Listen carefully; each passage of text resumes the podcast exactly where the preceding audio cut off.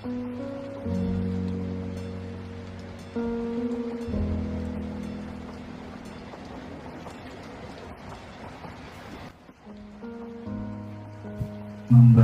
halaman ke-17 di tahun 2002 ini,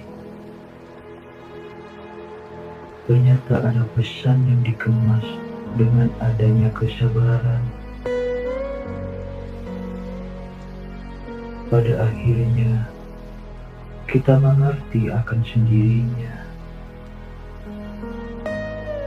bahwa jodoh bukan tentang yang terbaik,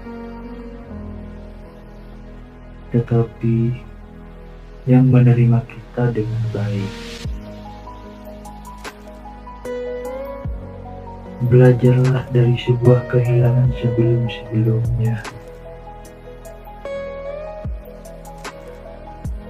bahwa yang bersikap manis sering kali memberikan luka yang pahit.